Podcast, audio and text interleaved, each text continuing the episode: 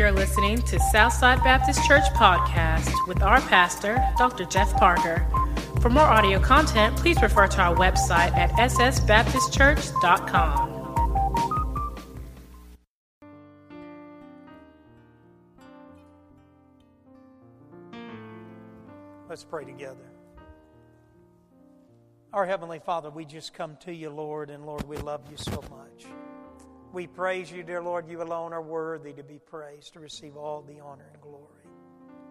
Lord, we ask you, dear Lord, even now as we look to your word, that you would open up our hearts, that you would speak into us, dear Lord, such a way, in such a way, that we would walk out of here never the same. Lord, we ask you to do what only you can do. And that is, dear Lord, to empower your Holy Spirit in us dear Lord, to receive what you want to say. So we pray, dear Lord, that you would break down every ob- obstruction, every distraction, everything that would hinder your word. And Lord, that your word would be so clearly spoken to us that we would never be the same. Lord, this is a difficult passage of Scripture. Uh, I feel ill equipped. It's been a busy last several days, dear Lord. You know your, you know your servant, you know your messenger. You know my weaknesses, my inabilities, dear Lord, even as I come to approach a passage like this and just physically, dear Lord, tired. But Lord, I know that you can do what you can do, and that is everything. And so, Lord, we just trust you. We don't look to man, we look to you. And we pray, dear Lord, that you would cleanse us, that you would forgive us, and you, dear Lord, would speak to us. In the name of Jesus, we pray. Amen. Amen. You can take your Bibles. I want you to take your Bibles and turn to Genesis chapter 6. And um, we're, we're looking at a difficult passage of Scripture. It's one of those passages that I would, yeah, you can remain standing. Go ahead and remain standing for the reading of God's Word. In Genesis chapter 6, beginning with verse 1, when men begin to increase in number on the earth. Now remember, this is. Uh, First five books of the Bible are called the Pentateuch. They are written by who? Who are they written by? Written by, boy, that was pitiful. Written by who? They were written by Moses, inspired by God's Holy Spirit. Moses wrote Genesis, Exodus, Leviticus, Numbers, and Deuteronomy. And uh, we've been kind of taking a pilgrimage. We've called this series Beginnings because literally, if you translate the Hebrew word there for Genesis, it is the word beginnings. Now, we come to a passage that I'm going to be honest with you is very, very difficult. And I need you to listen closely. Some of you are already smiling, thinking, okay. Reggie kind of laughed as we were walking out of the office, and he said, wow, I get so many questions about this. I'm looking forward to this one. Well, I, you may have more questions when you leave than when you came in here.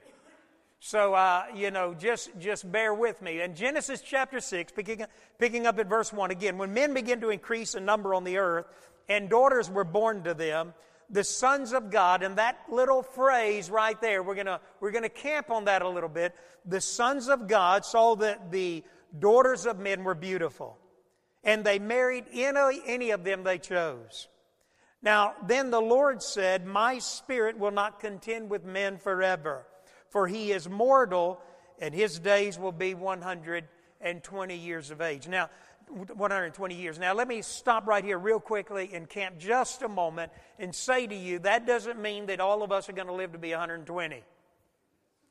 In fact, we don't even know that that necessarily is Moses, inspired by the Holy Spirit, God saying to man, uh, the limit's going to be 120 what most theologians believe is that was a prophetic word as to the time of the building of the ark and the flood, the initiating of God's judgment. Now let's pick back up. In verse 4, the Nephilim. Now there's another word we're going to have to camp out a minute. And Reggie is again laughing, as are some people that are in seminary or taking seminary courses. The Nephilim were on the earth in those days and also afterward when the sons of God went to the daughters of men and had children by them. They were the heroes of old, men of renown.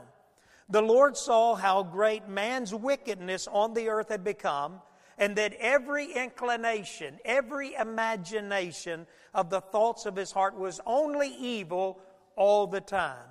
the Lord was grieved that he had made man on the earth, and his heart was filled with pain. Isn't that, a, isn't that an interesting picture of the character of God, to see God? God is grieved, and the Bible said he is pained in his heart. Verse 7 So the Lord said, I will wipe mankind, whom I have created from the face of the earth men and animals and creatures that move along the ground, birds of the air, for I am grieved that I made them. But Noah found favor in the eyes of the Lord. Let's pray together again. Lord, again, we pray for your Holy Spirit to uh, just give me the wisdom, dear Lord, and give all of us the wisdom to somehow, dear Lord, understand this passage. Pray that you cleanse me and use me as a vessel. In the name of Jesus, amen. You can be seated. When I uh, was with the IMB, when I was with the International Mission Board for a time, we were in Cornwall, England. And while we were in Cornwall, England, I became friends with a lo- local business owner there in St. Austell, England. His name, his first name was Hassan. Hassan was a Muslim, and he was of Kurdish, Turkish descent. He was a, he was a Kurd. And he was living there in England with his wife. They had no children.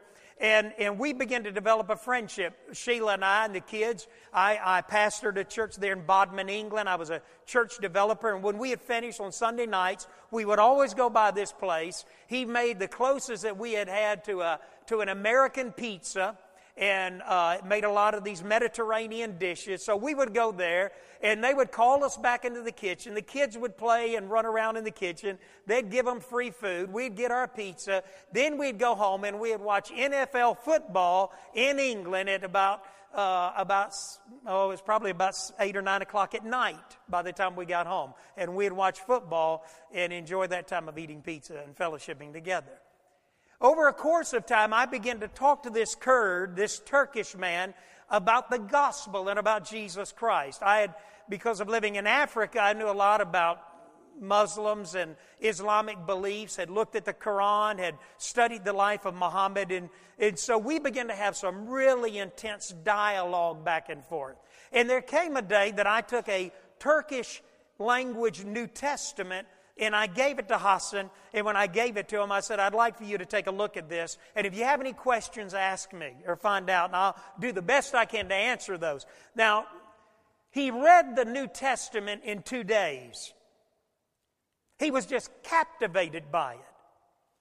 And so he wanted me to come back. So I went back that Tuesday and I'll never forget, I walked in there, he smiled and said, I read that book that you gave me. I, I laughed because the Brits loved this place and they were all packed in there. It was lunchtime. And, and, and, and I said, You read the entire, we're having this conversation across the restaurant. I said, You read the entire New Testament in two days? He said, Yes. I would have read it in one day, but I had a problem. I said, Well, what was your problem? And I went back there and we began to discuss. And I finally, I'll never forget, I looked at Hassan, this Muslim who had never read the Bible, never attended church, never been around any Christians. I said, If God were to invade his creation, who would he look like? Would he look like Muhammad or would he look like Jesus? Immediately the answer was, He would look like Jesus. He said, You come back next Tuesday. I went back that next Tuesday, and I've told you this before. Again, it was at lunchtime. The Brits were packed in their business people. It was just full.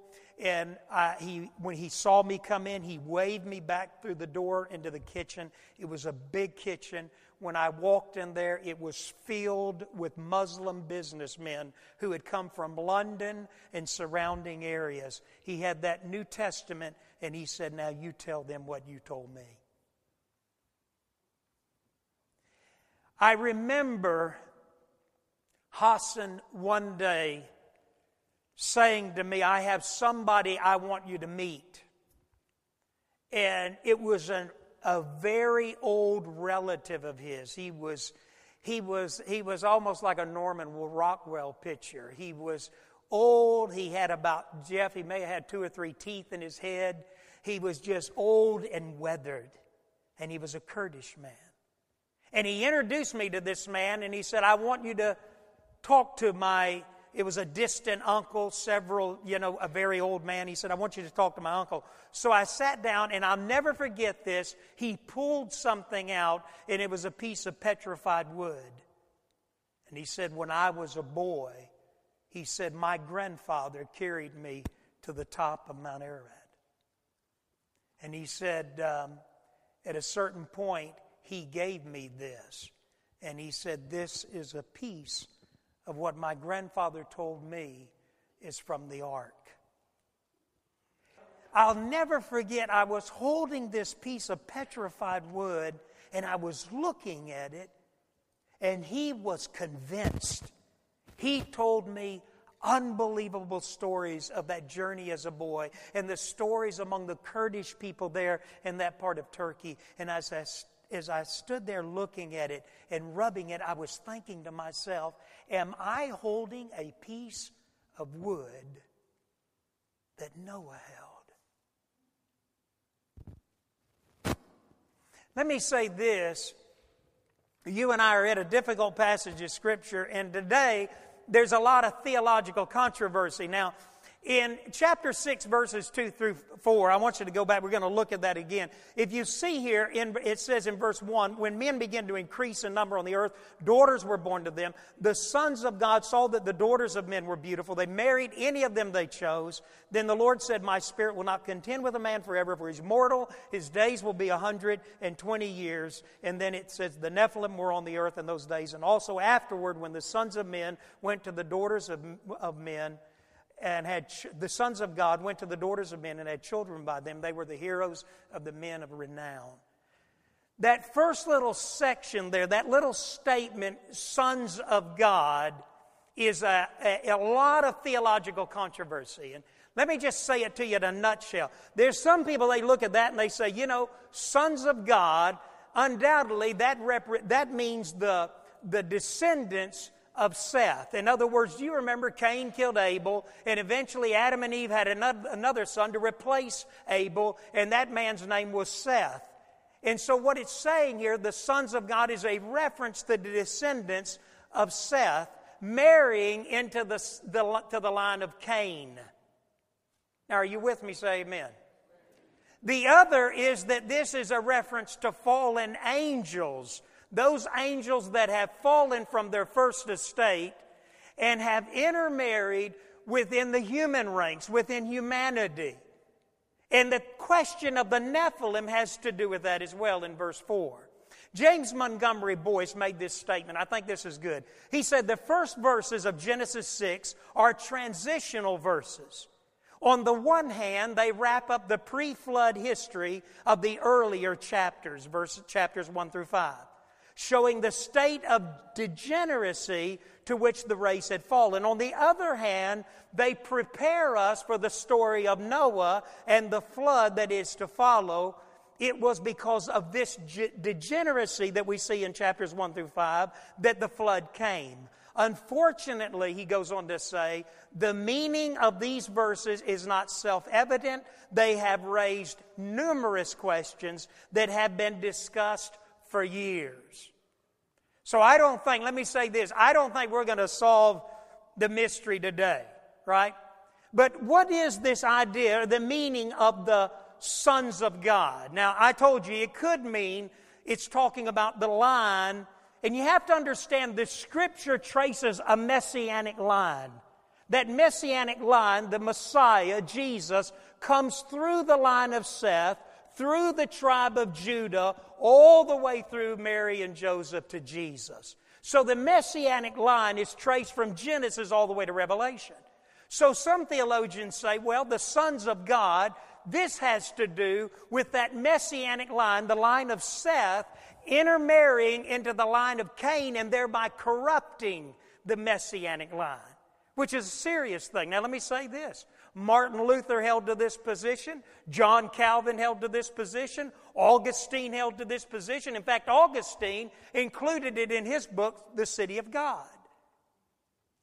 So when you look at this belief, you think, well, you know, that's a lot of that's a lot of pretty tough theological giants there. Francis Schaeffer held to this position. Warren Wiersbe holds to this position. Now, when you, when you think about it, and I thought about it, I thought, well, you know, that, that's, that's a pretty, pretty serious thing. So, what I did is, as I began to look at this, I began to, first of all, I used some strong, highly respected Presbyterians, and I didn't do that, David, because you're here and you were going to go to First Pres this morning. But I used a very well respected uh, Presbyterian by the name of James Montgomery Boice. And Boice is an, he is an exegetical giant in the field of preachers and in the academic world. And because he's a Presbyterian, I thought, well, it would be interesting to look at his thoughts on this passage. Then I also used some high ranking Baptists. I looked at Herschel Hobbs and his understanding of this passage, even though he's dead. He left a, a great lineage exegetically on this passage. And then I looked at John Phillips. But what is this idea of fallen angels. Is this the line of Seth, the messianic line, intermarrying into the line of Cain and thereby possibly corrupting the messianic line? Or is this, in fact, fallen angels that have intermarried into humanity? Now, let me say this the sons of God. Go back and look at that again. If you look at verse 2, the sons of God, you see that term there? The sons of God. Um, if you look at it again down in verse 4 and also afterward, when the sons of God, that phrase is used three times in the scripture. It's used in Job chapter 1, verse 6. You remember when Job, when the angels were coming and standing before God? It said it referred to them in the Hebrew as the sons of God. In other words, this angelic army. Now, who's in that? Who's in single file line waiting to stand before sovereign God and give an account? Diabolos, Satan himself. And you remember God says, Where you been? Satan says, Oh, you know, he's just like a teenager, all just messing around. Just going to and fro. And God picked a fight with the devil. He said, Well, have you considered my servant Job? For there's none like him in all the world. You see, the Bible says in the Hebrew here that they were referred to as the sons of God. In other words, this army, even Satan himself, was giving an account before sovereign God. Not only in, in Job chapter 1, verse 6, Job chapter 2, verse, uh, verse 1 again, where they appear, and it uses it again. In Job 38, verse 7, again it uses this phrase, the sons of God.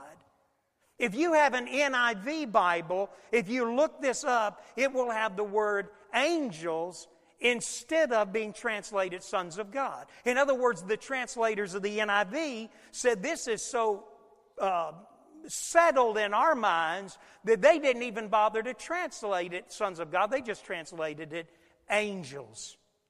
The Septuagint, which is the Greek translation of the Old Testament, uses the word angels. The idea being that the sons of God is a reference to fallen angels somehow intermarrying into the human race. Now, I, again, let me quote Boice, James Montgomery Boice, a Bible scholar and I thought this was interesting. I did not, Reggie, I didn't expect this. You're in Hebrew right now. I did not expect James Montgomery Boice to break with Luther, Martin Luther, and John Calvin on this interpretation. But I found that James Montgomery Boice breaks with a traditional Presbyterian view, which is coming from Martin Luther, John Calvin, Augustine, and instead interprets this as the sons of God or fallen angels. And I found that curious. In fact, he began to, he talked about, there's a book called The First Enoch, and I don't want to, man, I'm going to probably lose you in a minute, but I'll go ahead and do it. The Ethiopic uh, uh, text, this is, uh, this is a, a, Bible not like ours. It's got 84 books, unlike our 66 books of the Bible. It, um, it has passages in it that are in our Bible at the council, let, let me give you an example. Let me just say this, and it's hot. You think you're hot, I'm a lot hotter, and I'm getting hotter trying to get through this. The council of, some people are looking and they'll say, you know, how did we get this book? I mean, when I go to Barnes and Noble, I see the gospel according to Thomas, the gospel according to Barnabas. I see all these funny books. I, I, I, pick up a Catholic's Bible and they got the Apocrypha. How did we get this book the way we have it here? Well, one of those meetings was called the Council of Laodicea. And the Council of Laodicea was when the canonization of this Bible. In other words, in that day, the apostolic fathers or those church fathers gather together and they begin to they begin to, to, under the leadership of the holy spirit they begin to set some books aside and begin to say they begin in essence to put this bible together as we know it today. And because of their credibility it adds credibility to our bible let me tell you something. When, when you go to Barnes and Noble, you go to Borders, you go to a bookstore and they say the lost book, or, you know, all of a sudden we get these views now that there's this new book that's been. Listen, none of those books have been discovered. There's nothing new about them. They've been around for hundreds, thousands of years. You don't have to be intimidated by that. But the Council of Laodicea came together, and what they did was they removed some books, and one of those books was Enoch chapter Enoch 1, one of the uh, Ethiopic texts. They begin to set some of these off. But still, they were recognizing that these books were important. Now, you may say, well, why is this important? Because this has to do with our discussion about the sons of God. Is this the line of Seth, or are these fallen angels? Now, the reason that is important and what we're going to do, I want you to take a right and go over to 1 Peter. Because we're getting ready to, to in a brief period, we're, we're, we're going to show you something that every, look, I, David, I don't know about you, but everybody asked me this. What was Jesus doing in those three days when he was in the grave? Where was he, Brother Jeff? What was he doing? Well, I want you to take your Bible and look at 1 Peter. 1 Peter chapter 3, verses, verses 18 through 22. Now,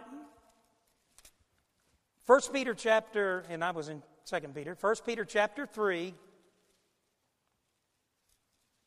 verses 18 through 22. I think I'm right.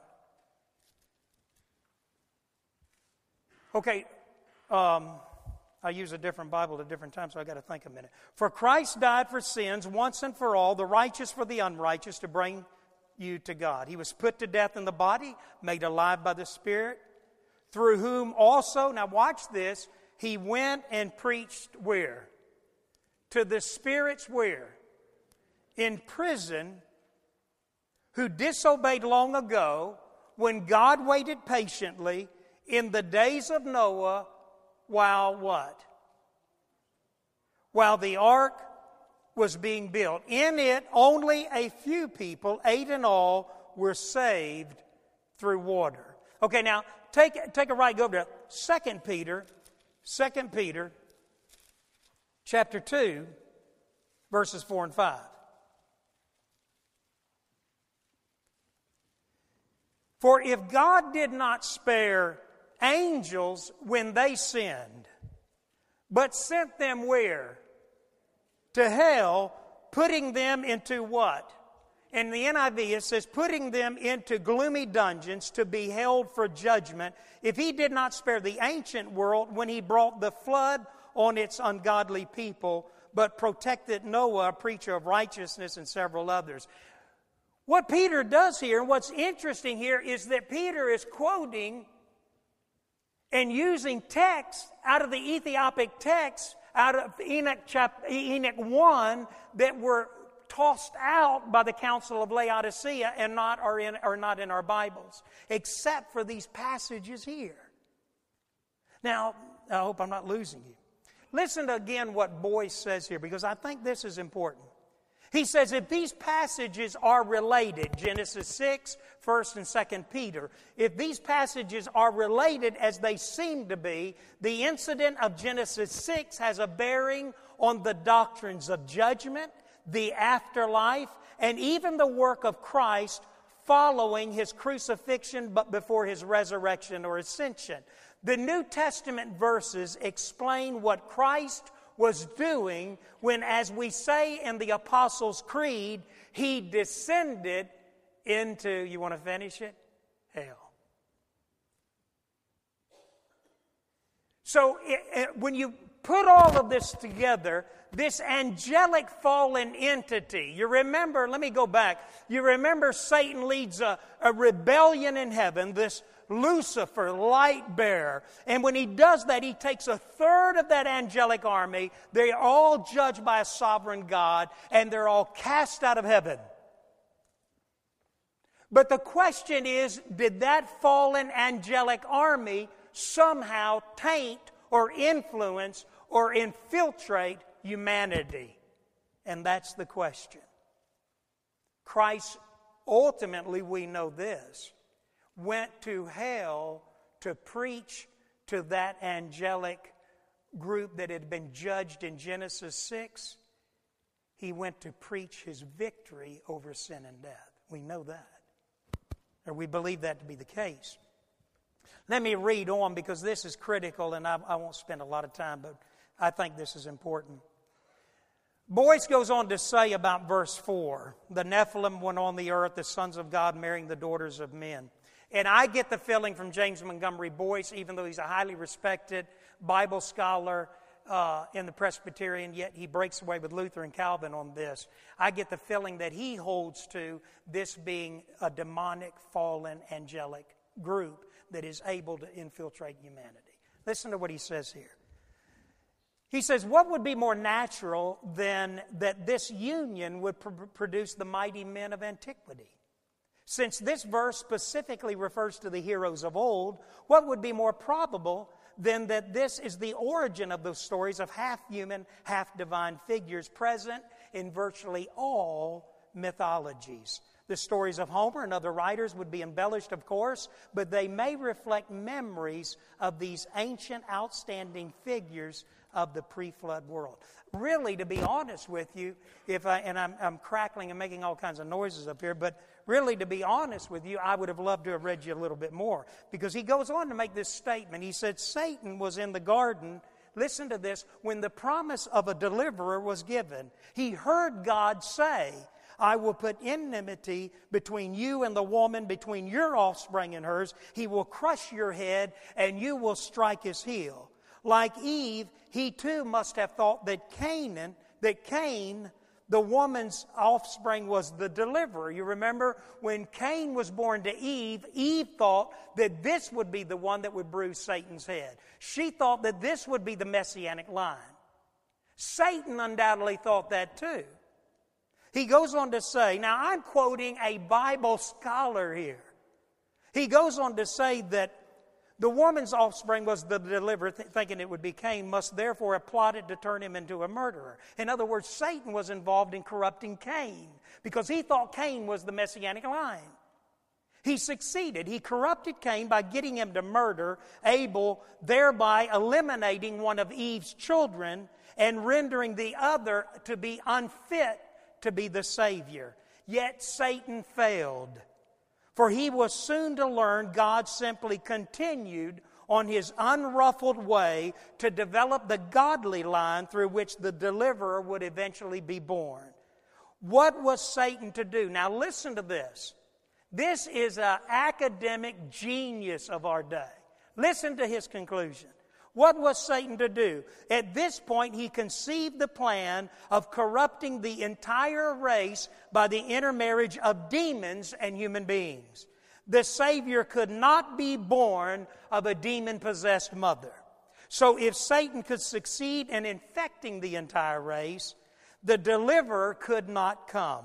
In narrating, this incident, Genesis 6 is saying, in effect, meanwhile, back at the ranch, the villain was hatching new plots. He goes on to conclude, and listen to this Satan is still doing that today. Because he is being because he is a being who learns by experience he is much wiser and more dangerous a devil today than he was in the time before the flood. Boy that's frightening Satan's been learning a lot. Let me remind you of something. He knows the Bible, he quoted it to Jesus. He goes on to say, a person who knows this and who knows that we struggle not, as Paul said, against flesh and blood, but against rulers, against authorities, against the powers of this dark world, against spiritual forces of evil in the heavenly realms, will fear Satan and draw near to Jesus who has defeated him. Boy, that's strong, isn't it? You know, when I read that, I thought about as a parent or as a grandparent, it is important that you and I marry the right person. Because this is the reason all the way through the scripture, even Paul in Corinthians, when Paul warns us, he says, listen, don't be unequally yoked. You know, I've got, I've got four in-laws. Four, I got two daughter-in-laws, two son-in-laws. Listen to this. It's interesting to me that when I look back there and see Alicia sitting next to my son, I prayed for her back when she was a small child. I used to pray for her all the time. I didn't know her, but God knew her. And I was praying that wherever she was, in whatever home she was growing up in, that God was blessing, watching over her, protecting her, taking care of her, teaching her, because I knew that one day she would be, if it was God's will, under the same yoke as my son and the mother of right now two grandsons, and I hope there's more on the way. You see, we have an enemy. In fact, I wrote this down. Our enemy's objective is to infiltrate the godly with the ungodly. Satan seeks to infiltrate you, your children, your family, your life, your home with the media, with music, with friendships, with peers, with sports. He'll do whatever he can. He is simply trying to get into your godly line with an ungodly line. Have you ever wondered? You know, I watched the, the funeral of uh, Whitney Houston. I believe that she literally was the greatest female voice of all time. But what a tragic life. What a tragic life. Like Michael Jackson, like Elvis Presley, to die in a bathtub of a drug overdose. And in that funeral, the Winans, CeCe Winans spoke at her and uh, the Winan family. Now, you may not know them, but they're an African American gospel singing group. They are unbelievable.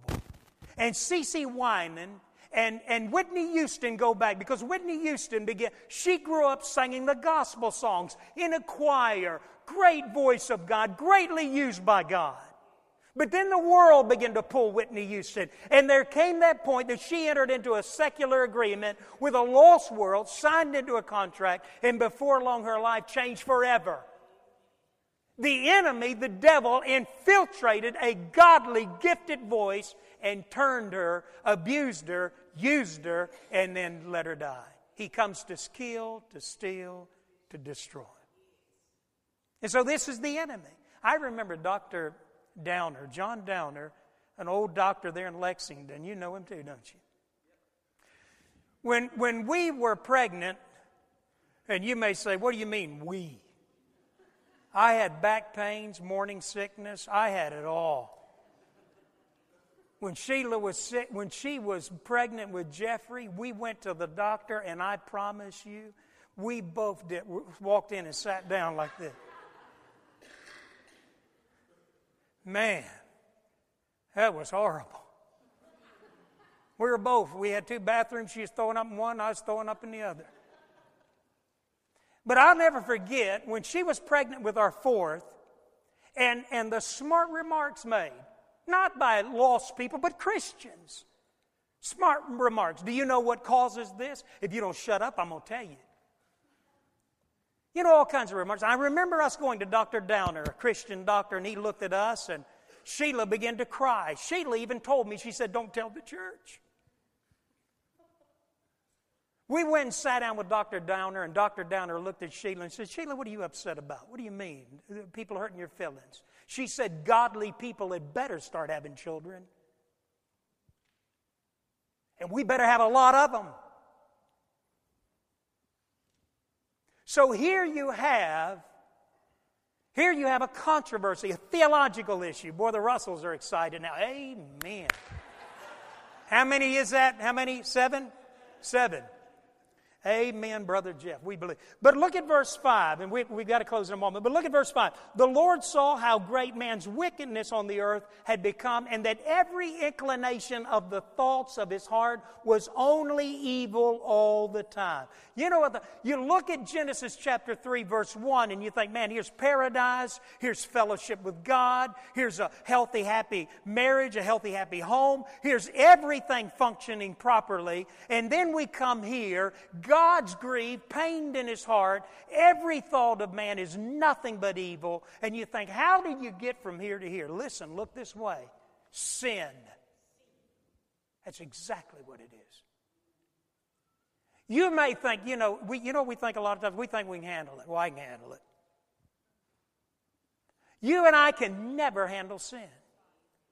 Sin will affect your life and it affects my life, and it affected the most beautiful paradise that has ever been on this earth and corrupted it just that quickly.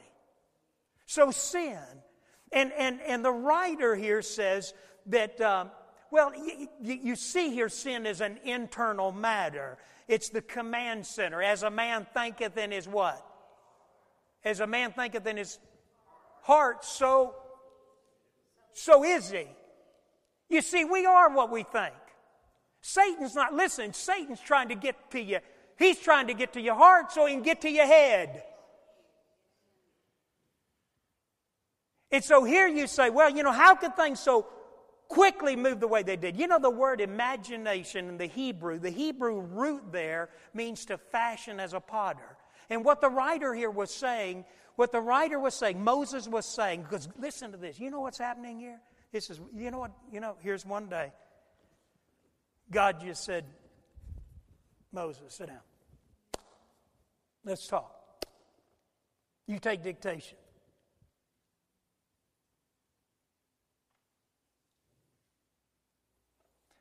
Moses, the world was so bad that every single thought man had was nothing but evil. Why are we making noises right now? We live in that kind of world today, don't we? How hard is it for you to find a program or music or anything that you can watch or listen to without being tempted towards sin? You can't even hardly watch a cartoon anymore. Have you ever noticed children's cartoons? The word imagination, the word imagination here is that Hebrew word to fashion like a potter. And the picture here is that our thoughts, they fashion us into the people that we are. As a man thinketh, his thoughts fashion him and make him the kind of man or woman that he is. If you want to change how somebody acts, change how they what? How they think.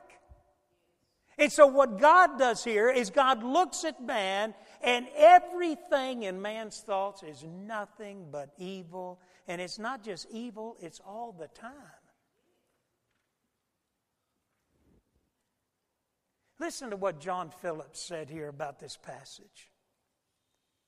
He said, Your enemy's trying to get into your heart by getting into your head. And he goes on to make this statement. Well, that's my, that's my statement. Now, let me read what John, what John Phillips said. John, I want you to listen to this, and we'll close in a moment, but I want parents to listen to this because homosexuality, same sex marriage, and some of the moral issues, abortion, some of the issues that we face today, it's as if Satan has said, Did God really mean what he said? You see, the first word out of the enemy's mouth was the first word in Scripture Did God say? All he did was want to cast a little bit of a, a little doubt.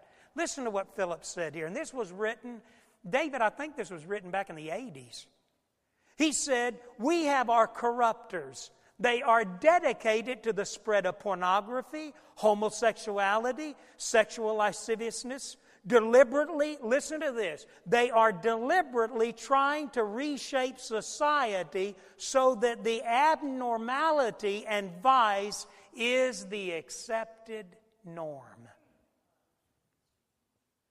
What our enemy will do is our enemy will convince us that we've been wrong for 2,000 years and we now have some new words and we're now exegeting, we're pulling things out of the scripture that we didn't really understand before. But now we have a new word. And let me tell you what that is. That is God saying into the hearts and the lives of some liberal preachers, some liberal scholars, did God say? We've got a new word. And that's the danger. And he went on to make this statement. He said, God is grieved in Genesis 6 6. Phillips, John Phillips said, We do not, listen to this, we do not grieve for those we do not love. We do not grieve for those we do not love. God loved humanity, and because of that, he was grieved by humanity. Paul said in Ephesians 4:30, he said, "And grieve not the Holy Spirit," and that is to make the Holy Spirit literally sorrowful and sad. And so God's mercy, God's grace is on a timetable. You know how long that timetable is? 120 years. And then judgment comes. Herschel Hobbs made this statement about the flood. He said, whatever may be one's attitude toward the Bible, it is evident. Now listen to this. It is evident that the fact of the flood is written deeply in the minds of the human race. He goes on to quote Hinton Davies, another writer. Approximately a hundred stories of a great flood may be found in various parts of the globe. Another writer, Frederick Filby, states in his book, the flood, the flood, Reconsidered, said these stories of the flood are found among the ancient people of the Mesopotamia, the ancient, uh, um, and those in China, India, Indonesia, among the North American Indians, Burma, Australia, the Eskimos in the north, Peru, Polynesia, Chile, farther south, all the way down to Argentina, Greece, the European countries, the nations, Egypt, Central America, and Africa.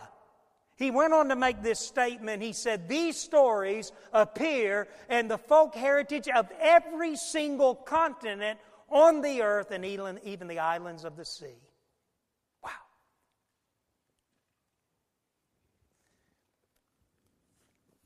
I want you to listen to this because this is critical.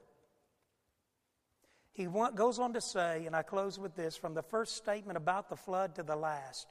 In the book of Genesis, every verse that can be questioned, examined, and tried has stood the test. We have called on history, archaeology, geology, radioactivity, botany, geography, ship, geology, geography, shipbuilding to produce evidence that would contradict one verse in the Bible. Not one sentence of the biblical account has ever been corrected by any of these. In other words, the reliability of the, of the Bible by every single source. He goes on to make this statement he said, not one, he, he said, to produce, he talking about those groups, those fields to produce their evidence. Not one sentence of the biblical account, carefully interpreted in its context, can be shown to be incorrect or secondhand or even to be unrealistic or unlikely. It is the recorded, reliable account of an eyewitness. God told Moses. Methuselah listen to this. Go ahead and stand so you'll believe we're getting ready to close. I'll let you stand if you promise to listen. Methuselah, listen, Methuselah was the grandfather of Noah. Okay, you with me? Now let me read let me read something to you. Adam had only been dead. Adam had only been dead 126 years when Noah was born.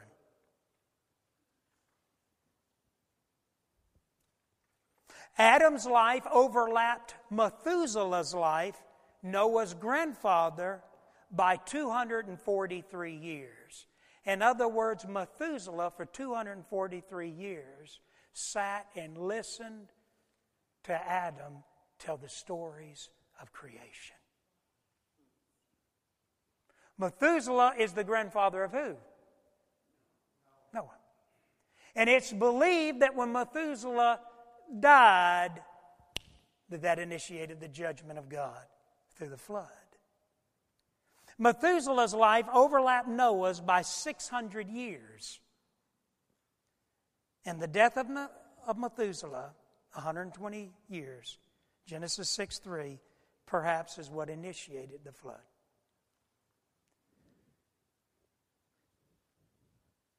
When I read that, I get excited. Because I can just see Noah walking around with old grandfather Methuselah saying, Grandfather, tell me, tell me, tell me again what Adam told you.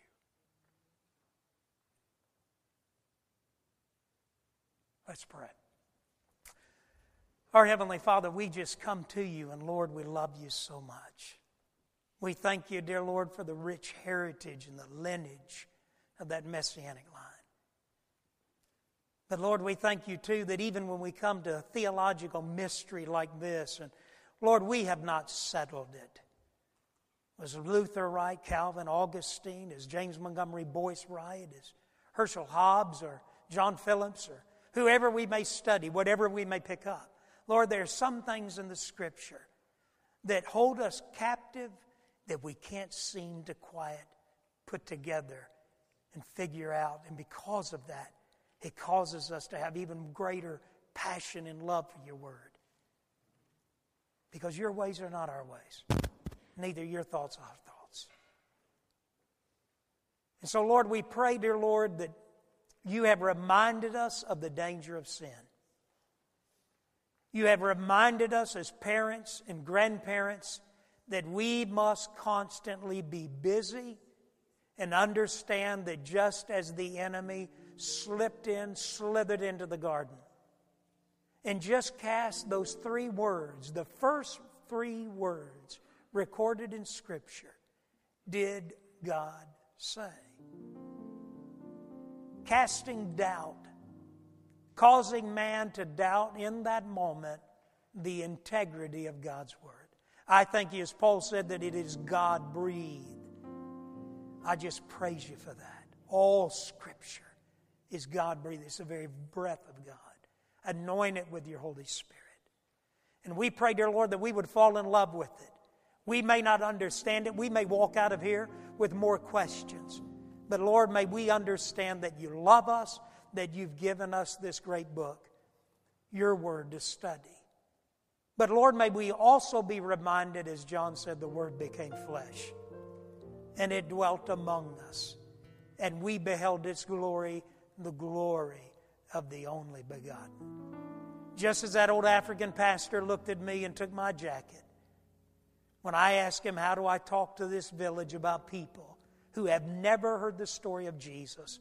What do I say? He took my jacket and said, Mwadi, pounding his own chest. He took my jacket and looked at me and said, Nyama, flesh. And then he said, Mwadi akafeka munyama. God put on the flesh of man and invaded his creation, and that was Jesus. And he loves every person in this room. And if there's one here that is not saved, that does not know Him, may they come today repentant of their sin and invite Jesus Christ to come into their life and be the Lord. And we give you the glory. Whatever decisions are made in the name of Jesus, amen.